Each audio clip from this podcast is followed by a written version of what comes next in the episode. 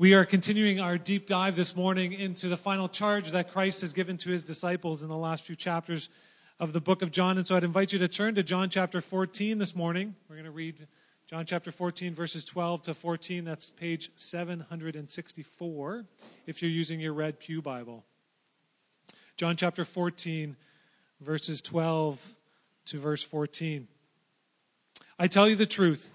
Anyone who, anyone who has faith in me will do what I have been doing. He will do even greater things than these, because I am going to the Father. And I will do whatever you ask in my name, so that the Son may bring glory to the Father.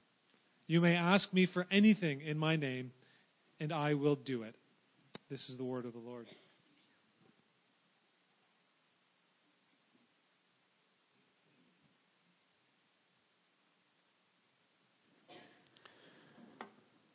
Well, good morning. It's great to see you. It's great to be together again. Hope the feeling is mutual. It's great. Thank you, Pat. Can always count on Pat for an amen. If I'm looking a little different to you this morning, it's because you're now looking at a homeowner. Yeah.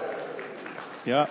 So we got possession of our house this week and moved in yesterday, so it's been busy week, but uh, Shell and I are both really excited. So, this morning we're looking at three verses. And in these three short verses, there are two incredible promises that Jesus gives. Two promises that, when we think about them on, on the plain reading and on just a, a, a level that um, give attention to, you'll see that they should give us tremendous hope. The verses um, point to this um, tremendous hope that Jesus is going to accomplish something amazing. He makes two promises. One is that, that we are his followers are going to do something even greater than what Jesus did. And the second promise is that whatever we ask for in his name, he will give to us. These are two pretty significant promises. And they should, and I think they ought to, get fill us with hope and excitement and confidence as we go about our faith and seek to live as Jesus taught us to live. But these are also really hard sayings of Jesus, if we're being honest. Because I think that these are two promises that we most often struggle with as to not feeling like the truth of the promise is being experienced in our, in our lives. I found even as I began to prepare this for this message this week and I began to read some commentaries and, and to think about these verses, I almost had a defensive posture that I needed to defend these claims because I think there's a sense and there, there's a part of me that we feel like, well, this isn't actually true. What does he mean by greater things? And what does he mean by whatever we ask in his name that he's going to give us? That doesn't feel like, at least uh, to some degree, the experience that we have with following Jesus. And so I want to pause this morning and ask God to help us with these verses. Because it's, it's good to ask questions. We should do our homework, and that's what I try to do this week. We should ask questions about the meaning of this. But I think there is something, there's a temptation in here towards cynicism, towards cynicism towards these promises that I, I think we need to just recognize and, and push against. And so um, let's just ask God's help for this as we, as we go into these verses. And so, God, we come to you this morning. We don't want to hide our doubts or our fears from you uh, but we also don't want to think wrongly about you. We don't want to have an impression of you that's not accurate. We don't want our emotions to be based on something that's not true of you. And so, would you help us this morning? Would you keep our hearts soft? Would you speak to us by your Spirit the message that we need to, to hear this morning? Pray these things in Jesus' name. Amen. So, have you ever had the thought, if only Jesus existed today, like if only he, he was walking around today, that it would be so much easier to follow him?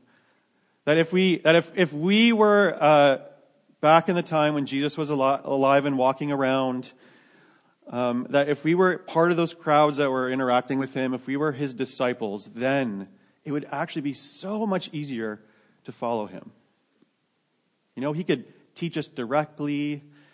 You know, he could encourage us. We would just, just probably feel this like real excitement, and it would just be so much easier to have faith in him when we were actually with him physically and, and seeing these miracles happen right in front of our eyes. And wouldn't that just be easier?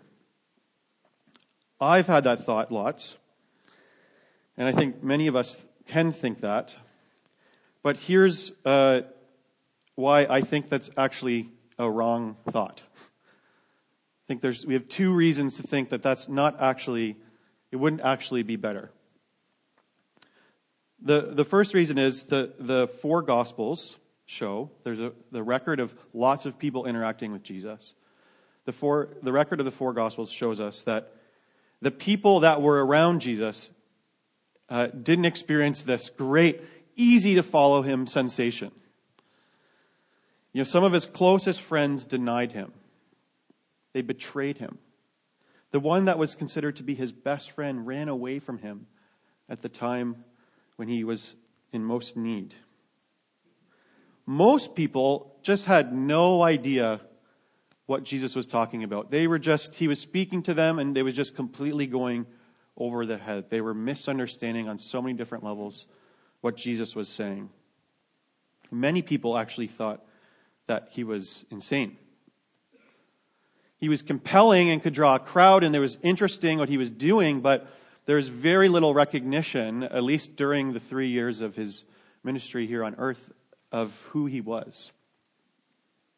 And so we look back to the record of people that were with him when he was on earth in physical form walking around. We see that that was not actually their experience.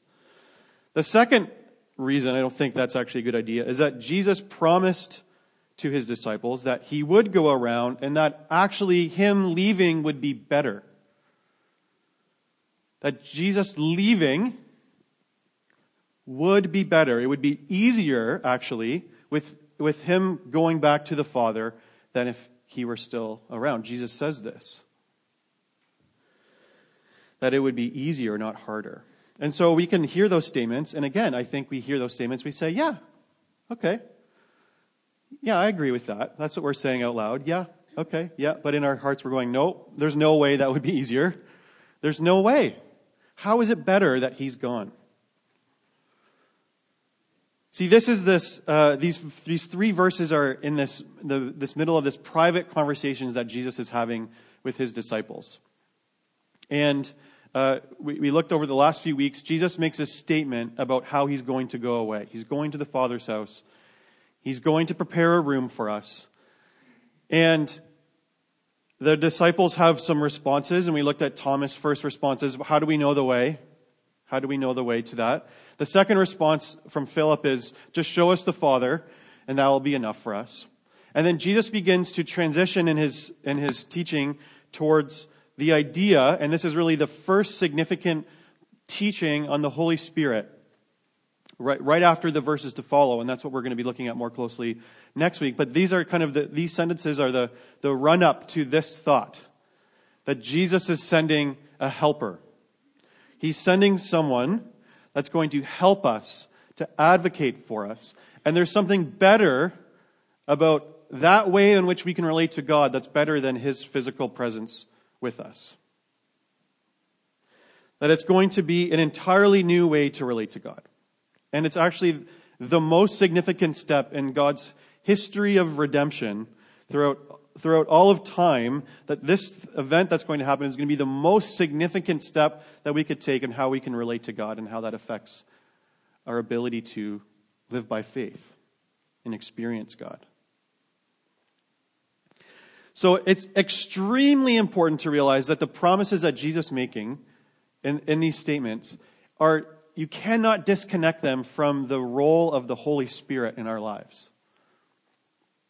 He's, he's connecting them directly to that. It's the, next, it's the next words out of his mouth. And we're only looking at these three verses of this morning, but it's all one sentence, it's all one thought in, in when Jesus is actually speaking. And so we can't disconnect it to that, from that. And so, you know, I, have heard it said from a few, uh, a few, I've heard this around, a few, around the church circles, that there's different denominations that like to emphasize different parts of the Holy Spirit, or sorry, different parts of the Trinity. So you have like the more reformed churches, they really like to they really like to emphasize the role of the Father. Right? And you have the the Pentecostal churches and they, they really like to put emphasis on the work of the Holy Spirit. And then you have the Baptists, and they really like to put the emphasis on the Holy Scriptures. Oh, wait, never mind. That's not a member of the Trinity. That's a bad church joke. I apologize. As I was talking, I was debating should I make this joke? And, anyways, we belong to a whole group of churches called Anabaptists. And, I mean, we're talking, talking very generally here, but typically you could say that, or stereotypically you could say that Anabaptists generally put a greater degree of emphasis on Jesus. Okay? Um, obviously, every, every expression of the church is, is seeking to honor uh, the whole expression of the Trinity, but there's always kind of a drift in how we begin to talk and what we emphasize and what we spend less time talking about. And so, if you grew up in this church, or you grew up in churches like this church, it's, it's probable that you've had less, um, you've spent less time thinking about and experience with the role of the Holy Spirit in our lives the, the way that we relate to God through the Holy Spirit. And of course, we're seeking, as a church, we're seeking to, to, to be holistic in our, in our teaching, but I, I think we have to admit on some level that we, we, if you go to a different type of church, there's going to be a, a way more um, emphasis placed on the role of the Holy Spirit and how we relate to God. And so we, part of the humility of the, of the, of the church is having the willingness to say that there's, even though we're seeking our best to be full in our teaching, we're always going to be blind to something, and we're going to be, we can't emphasize everything all the time, and so we're going to, um, to be a little bit, um, our, our thinking is always going to be a, a bit misguided. And so, with the awareness that within our church and within the, the church, the greater church family that throughout church history that this church is a part of, that that um, the, the role of the Holy Spirit has not been as, as emphasized. And so we need to really press into that truth as we go into these promises. And so that's kind of the, and again, as Kevin speaks next week, that's the emphasis I want us to keep on coming back to is how does this make sense when we're thinking about God relating to us through the Holy Spirit? Through the Holy Spirit in our lives. So, the first promise, promise number one in verse 12. Jesus says, Whoever believes in me will do the works that I have been doing, and they will do even greater things than these. Jesus has been appealing for faith from his disciples. Over and over again throughout his, his three years, he's saying, Have faith in me, trust me, have faith in me, trust me. And then he gives them this promise that as I go from here, you're going to do even greater things than what you've been seeing. So, the question that we have to ask as we go into this is what does it mean when Jesus says greater things? What does greater things mean? And so, a few things I think that it can't mean. Greater things can't mean just deeds of love or humility or acts of love. That can be a way that we could kind of just easily dismiss what this is saying, minimize it, and say, Love is so great that if you just love someone, that's even better than doing miracles. That's even better than, you know, healing someone that's been born blind. Because love is just this amazing thing. If we can love people, that's amazing. Yes, love is amazing. Acts of love are, have incredible power, but I don't think it's fair to say when we're looking at this passage that Jesus is meaning just acts of love. So greater works can't mean just profound acts of love or sacrifice. It also cannot mean simply more works. So you could make the case, well, if you think about it, Jesus was just doing, you know, he was on his own and he was doing the works of his ministry for three years. And if you, if you start thinking about the church and how it multiplied, and there's all sorts of, there's lots of things happening, and there's, if you read the book of Acts, there's all sorts of miracles happening all over the place. So it's greater in the sense that it's, it's, it's happening more often and more frequently because of the number of people that are now involved. It's not restricted to, to simply Jesus. But that's not really a fair interpretation of this more or greater works as well. There's much easier way to say that in Greek than what than the word that um, is used here by John. And so it can't mean just great acts of love and sacrifice. It can't mean just an increase in the number of works. And it can't mean, I don't think it's fair to say that it can mean more spectacular works or supernatural works. Because if you look at, if you look at the life of Jesus and what the miracles that he actually performed, you know, he, he raised Lazarus from the dead. He, he healed people that had been suffering from illness their entire lives, and in a moment, they're healed. You know, if, if what's, what's greater or more supernatural than someone being raised from the dead?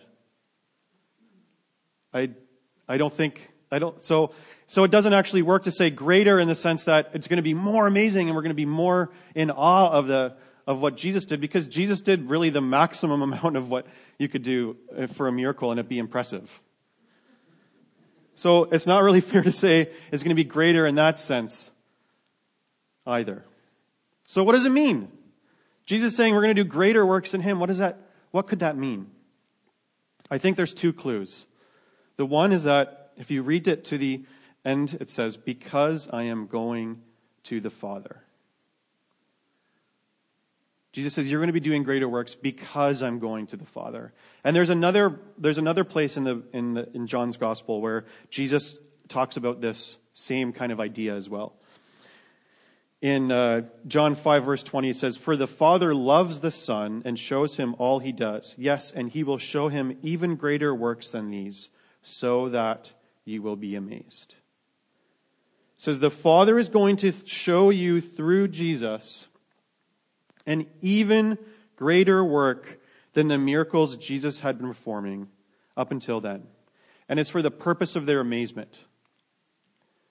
That Jesus has been doing lots of amazing works and it's, it's been impressing them and they're in awe, but it says here that the Father is going to do an even more uh, greater work and it's going to be for your amazement.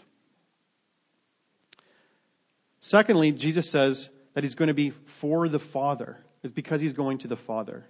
So Jesus' disciples are going to be perform greater works because Jesus went to the Father. Because Jesus went with his Father. So Jesus' works during his life were incredible miracles. But it's important to, to pause and recognize that they are but a shadow of the substance of Jesus' atoning death and resurrection. That even the most amazing miracle that you could see, if you're at this wedding and this, this water gets turned to wine, you're like, that's amazing. How in the world could that possibly happen? That is absolutely nothing compared to the amazement we should have when we look at the cross and say, This is God defeating the powers against him and finding a way for a God who is holy, holy, holy to make a way for sinners like us to come back to him. The driving question through all of Scripture, or I should say, one of the driving questions throughout all of Scripture is how in the world is a God who is perfect, who is holy, be in the presence of anything that is not that.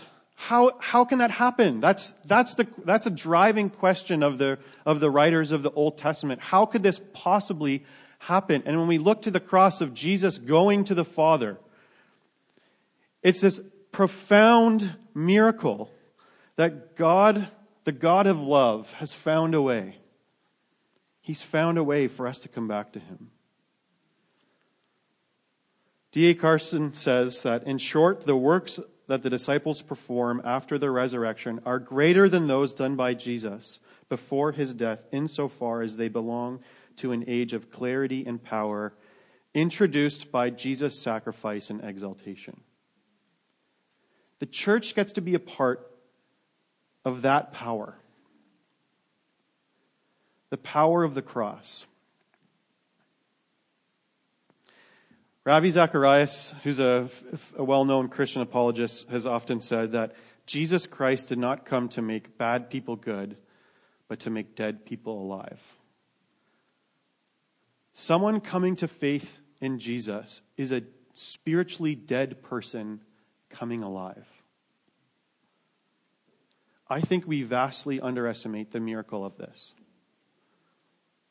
That you can be dead towards God and He can waken you up. You can come back from the dead.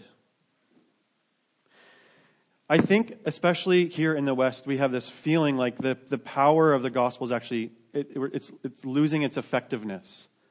That more and more people are walking away from faith.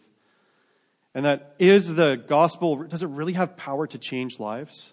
I think, I think we often struggle with that, and it hinders our boldness in evangelism because the, we don't actually believe that the message of Jesus has the power to change lives. I heard recently some stats about uh, Christianity on a global perspective, specifically regarding China. In 1958, China, um, Mao's wife declared that Christianity is dead. It's been confined to museums. It's dead and buried. That's what Mao's wife said in 1958 about Christianity. There was a team of delegates that went to China from the U.S. in the 1970s, and they declared this there is not a single Christian in China. In 2014, the government of China released a report that said there are over 50 million Christians in China. In 2018, they released a new report that said there's over 70 million Christians in China. In the course of four years, 20 million people have been brought back from the dead. You know, there's a sense that we have here of discouragement. Oh, there's the, what is God doing? Is, is, he, is he changing lives at all? I don't know if you've ever felt that way. Listen, on a global perspective, the power of the gospel is going out. And we are actually in the middle of the, the, the most significant time in history of people coming to faith in Jesus. Around the world, there's never been a time like this throughout all of church history when people have been coming back to Jesus. It's amazing. This is, and, and I, again, I don't want to just cheapen the, the, the greaterness of, of Jesus' response here and say, oh, it's just about people coming to faith and say, well, you know, that's not really that amazing. No, we need to repent of that and say, it's amazing. It's amazing that people can come to faith, that God has the power to bring spiritually dead people back to life.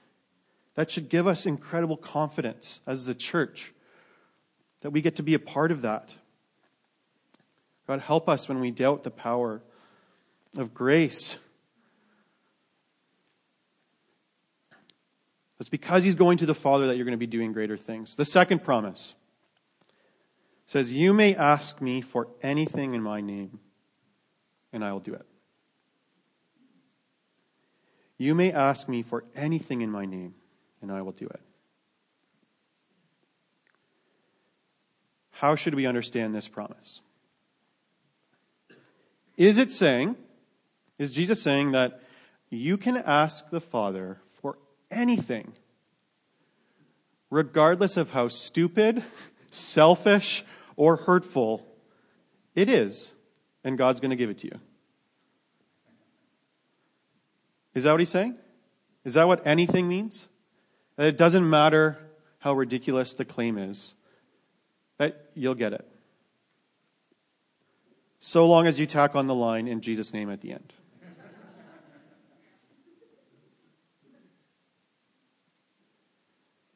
I think we know that that can't be true. Nor would we want that to be true, actually. You may want it to be true for you, but you don't want it to be true for everyone else as well. That would create chaos pretty quickly, I think. So there's something about what we're asking for, and there's something about the phrase, in my name, that has to be properly understood to get for us to understand what Jesus is saying. Does that make sense? That we it, on two fronts. It can't be just simply what anything means anything, and it can't simply mean just saying the phrase in Jesus' name and then it, it it's done. So, what do we mean? You may. What does he mean? You may ask for anything. What we're asking for is always dependent on what our hearts are wanting. What you're asking God for is always a reflection of where your heart is at and what you're longing for. That's where, that's where our asks flow out of. In John 4, 5, in 1 John 5, 14, 15, we're kind of given, again, this language, similar language is used, and we're given a clue about this idea. It says, This is the confidence we have in approaching God, that if we ask anything according to his will, he hears us.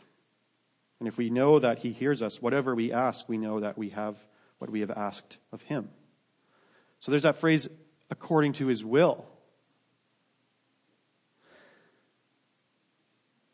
Are our hearts in line with what the will of God is? Are our hearts in line with what the will of God is? Are our hearts so sensitive to the Holy Spirit that we're so in tune with what God wants, not only on a macro level, not only on a, a, global perspective of what God wants globally in the kingdom of God globally, but even on a micro level. What is God wanting on a micro level? You see in the, in the book of Acts as the church is spreading, they're, they're listening to the Holy Spirit. Is the Holy Spirit, they're, they're not going to a town because the Holy Spirit's not letting them go to a town. So are we, are we are we seeking his face? Are we in the word? Are we so we can understand his voice better? Are we seeking him with all of who we are so that we can actually better hear him and have our hearts better conform to actually what he wants?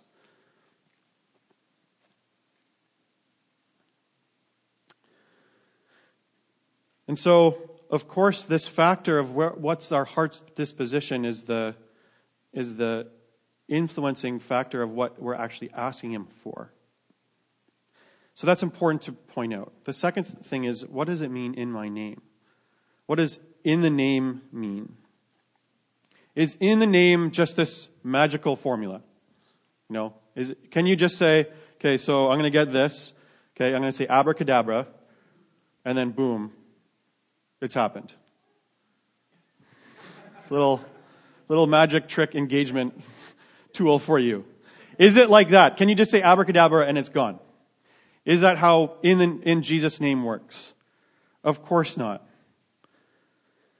And so, in the name is often, in many cultures, refers to the character or the authority of the thing you're invoking. So I was thinking about that. I think it's kind of like a cop saying, stop in the name of the law. That stop doing what you're doing because it's not in line with, with what the law says is good and right. You need to stop doing that. And I'm the one saying to stop doing it because I have the authority of the societal agreement that I have the right to tell you this and enforce this. So I'm doing this in the name of the law and what the law represents in our land. And so I think that praying in Jesus' name is, in a sense, like praying like stop in the name of the law, in that you're saying we're agreeing that this is in line with the will of the Father, that this is in line with the character of what Jesus wants. This is in line with the authority that he says that he has. And we agree with that. And we say, in that, in that name, do we say these things? And so it's not just a tagline, it's not just this abracadabra, then it happens. There's, there's a seeking, there's a a heart change. And it's a seeking to understand what, is it, what does it in the name mean? What does it mean for this is in the situation that we pray in line with the will of the Father, that we represent what He wants and the authority He wants to have in this situation? There is always a tension in prayer to manage. And I've experienced this on both ends in my life. That prayer is about God changing what's inside of us, but prayer is also about changing what's outside of us. That if if we come to God and we're praying just for things to happen, it's just, I'm going to get this done, I'm going to get that done, and there's no reflection on what is actually happening inside of us, then you're missing out on what prayer is about. It's changing the posture of your heart, breaking the independent spirit that's inside of us, and creating a dependency on Him. But if you're just pressing into that and not actually believing that He has the ability to change the outcome of situations, then, then our prayers are actually not going to be very bold and we're not going to actually have faith that He can do anything outside of us. That you actually you can actually start praying. It's, it's as if you're not even talking to God sometimes when, when you're praying. You're just saying things that seem humble and, and you're seeking to be contrite in some way. But we're not actually asking and talking to the Father as if He can go and accomplish something. And so there's, there's this tension to manage. And if, you if it's just about introspection and God changing our hearts, we're going to get into trouble. And if it's just about asking God to accomplish things and it's not nothing to do about changing what, what's within us, then again, we're going to get into trouble. And so there's always this tension of seeking and, and trying to do both these things at once. It's about changing us, but it's actually about asking God to uphold his promises and, and do things that he says that he can do. But what happens? And of course, this is what I this is probably maybe what you've been thinking this whole time. I don't know how skeptical you are. But what happens when we gather together and we pray and we feel like this is what God would want? We feel like this is in line with his character, this is in line with what he would want to do, this is in line with what he's against. What happens when we gather together and to the best of our ability, we're seeking His face for things that He would want. And we don't seem to get the answer that we've asked for. What do we do with that? What do we do with this promise in light of that feeling that I'm sure all of us at some point in our life have had or are having right now? I don't want to pretend like I have an easy answer to this question. I don't have an easy answer for myself, and I certainly want, wouldn't want to answer a cliche, give a cliche answer to you as you are wrestling with that. And I think we should be very careful to listen to anyone who offers a very easy answer. But I just want to offer a few thoughts in response. And as we come to a close. Just because you can't see or imagine a good reason why God would allow something to happen doesn't mean there can't be one. I know, I know that's a hard statement. But just because you can't see or imagine a good reason why God might allow something to happen doesn't mean there can't be one. I don't think it's helpful to start saying, see, this is the reason why this happened, or this is the reason why it's happening. But I do think it's helpful for our hearts to remind ourselves and to remind each other of God's perspective that is so much different than ours. And just because we can't possibly understand or feel why something could happen doesn't mean from God's eternal perspective that there, there might be something he's allowing here that, that we can't see and probably may never see until, until we cross over into glory. We get into spiritual trouble not, I think, when we start to question why God does or does not do certain things. I don't think the danger is in asking him why you are or why you are not doing something. The danger for us spiritually is when we start to question his goodness and his love in the midst of it. Corrie ten Boom, who is a, a, a well known figure from World War II, she was a Dutch watchmaker and a Christian. She helped save the lives of many Jews from the, from the Holocaust. And you can, you can visit her home just outside of Amsterdam where this happened. There's a museum in Amsterdam. Had an opportunity to, to, to check that out one time on a layover to Burundi. And there you will read a, a, a poem that she wrote that's, that's um, become well known. She says, Life is but a weaving.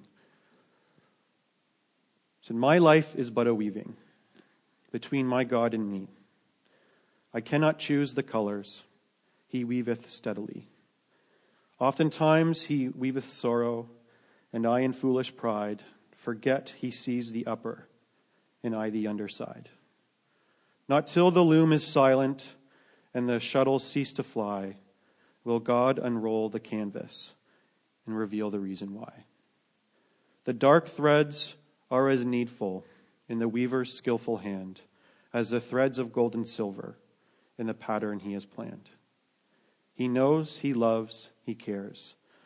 Nothing this truth can dim. He gives the very best to those who leave the choice to him. The picture of this, um, this, this weaving has been a helpful picture for me in my life. To look up and see the mess, what can look like a mess, and to think that what could that one thread, what, what good could that one thread possibly serve in this whole thing? But I think this, this picture of God's perspective is so important to have that when you look from, a, from the upper perspective, the one who is infinitely wise and whose perspective is eternal, that there, there might be something we're missing. Can we have the humility to say that there might be something? I, I, don't want to offer a reason as to why, but can we agree that there might be something we're missing in the midst of sorrow when we feel like, God, we're praying for this, but it's not happening? What are you doing?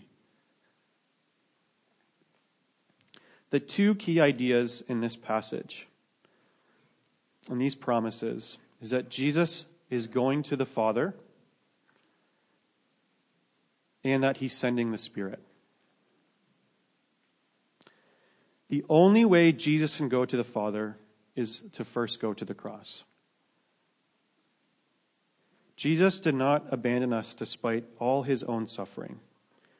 Do you think that he would abandon you in the midst of yours? We don't know why God doesn't respond in the way that we think he should sometimes. But we can say together why it can't be. It can't be because he doesn't love us. That's what the cross shows. The cross shows that he loves us. That that's our that's what we cling to, that he loves us. He loves you and he loves the the ones that might be being affected by something that you don't want them to be affected by. He loves them. He loves you. That's what the cross gives us the confidence in, that he had to go to the Father, which means he had to go to the cross. The second important thing to remember in the midst of these promises that Jesus emphasizes that he's sending the Spirit.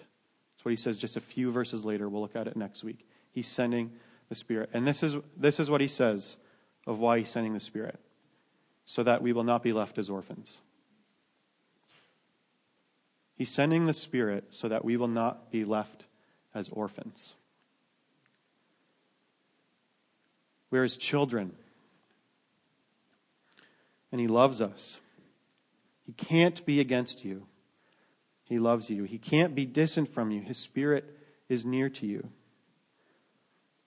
This is the hope of the gospel, and this is the confidence we have when we read promises like this. And so let's pray there. so, Father, we, we come to you, and Father, I pray that you would embolden us as a congregation, as a church family, to press more into these promises. Father, it's, I, I think this is what we need to grow in. You need to push us towards, that we need to believe these promises more. Father, I pray against cynicism I pray against skepticism. Father, I pray that you would again remind us, convince us, help us to look to the cross, to know that you went to the Father because you love us. You sent your Spirit because you didn't want to leave us as orphans, because you want to be with us. And so push us. Push us towards more complete belief in what you've said here to us this morning. We believe there's more that you want to do. There's, we believe there's greater things that you want to do through us. We believe that you're capable. We believe that the gospel has the power to save. And so, Father, would you be working both in us, but would you be working through us to accomplish many more things? Pray these things in the name of Jesus.